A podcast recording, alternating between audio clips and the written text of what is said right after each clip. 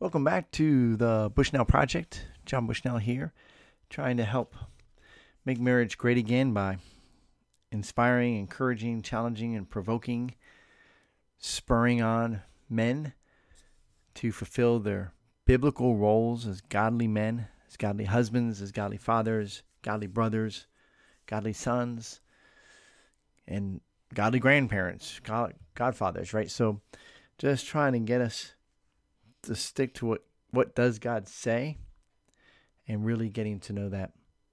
I think many of us don't really know what God says. We have lots of illusions that we do. But reading God's word and reading it over and over and listening to it over and over again, and you'll start to get a good picture of where you're at with that. And that's what we're doing, going through Hebrews and looking at it verse by verse. And we're in chapter 12. So I want to encourage you, if you have your Bible, open that up. I don't know that I've actually ever encourage you that much to do that, but let's uh, open up our Bibles to Hebrews chapter 12.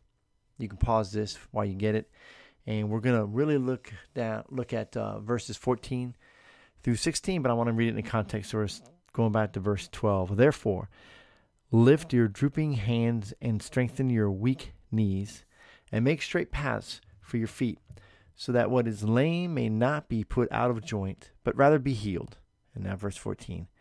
Strive for peace with everyone and for the holiness without which no one will see the Lord.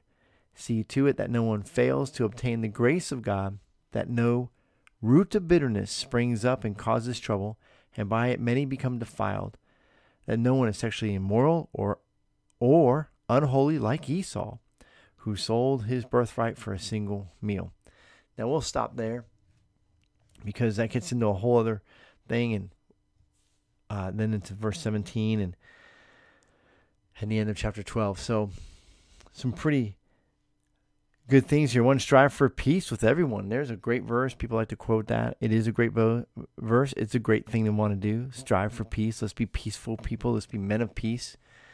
Let's and and try to get along with everyone.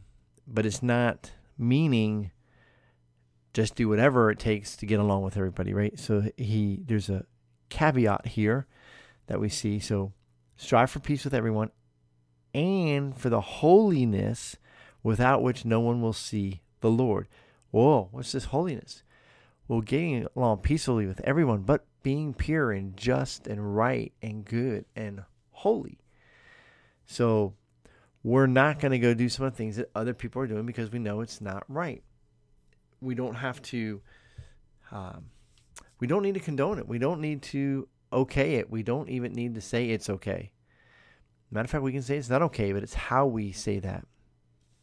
How are we articulating that what someone is doing is hurtful to what we think is best, hurting themselves, hurting others, that it's against the laws of God, that it's not what God has for them, it's not what is best and then see to it that no one fails to obtain the grace of God.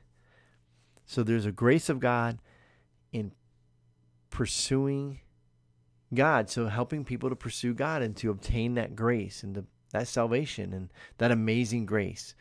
So think about the song Amazing Grace and think about the man who wrote it. His name right now is John Newton. There we go, John Newton, who wrote Amazing Grace, and he was a he was a running a ship that was selling slaves, exporting slaves, and man, guy got a hold of him. He changed and completely changed him by God's grace. He was saved by grace. And he would become a part of the movement that would bring about the end of slavery in Great Britain.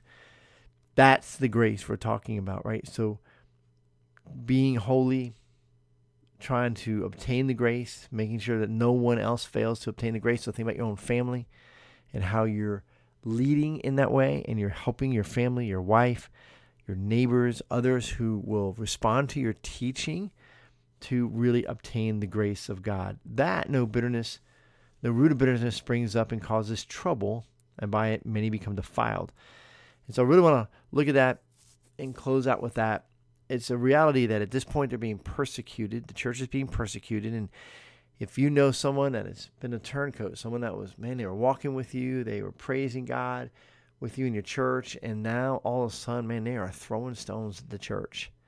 we should not grow bitter toward them. We need to be careful how we think of them, even so that there is no root of bitterness, right? So these people were being persecuted, and maybe even by being persecuted and maybe even to the point of death, but in prison and, and enslaved by people who used to go to church with them.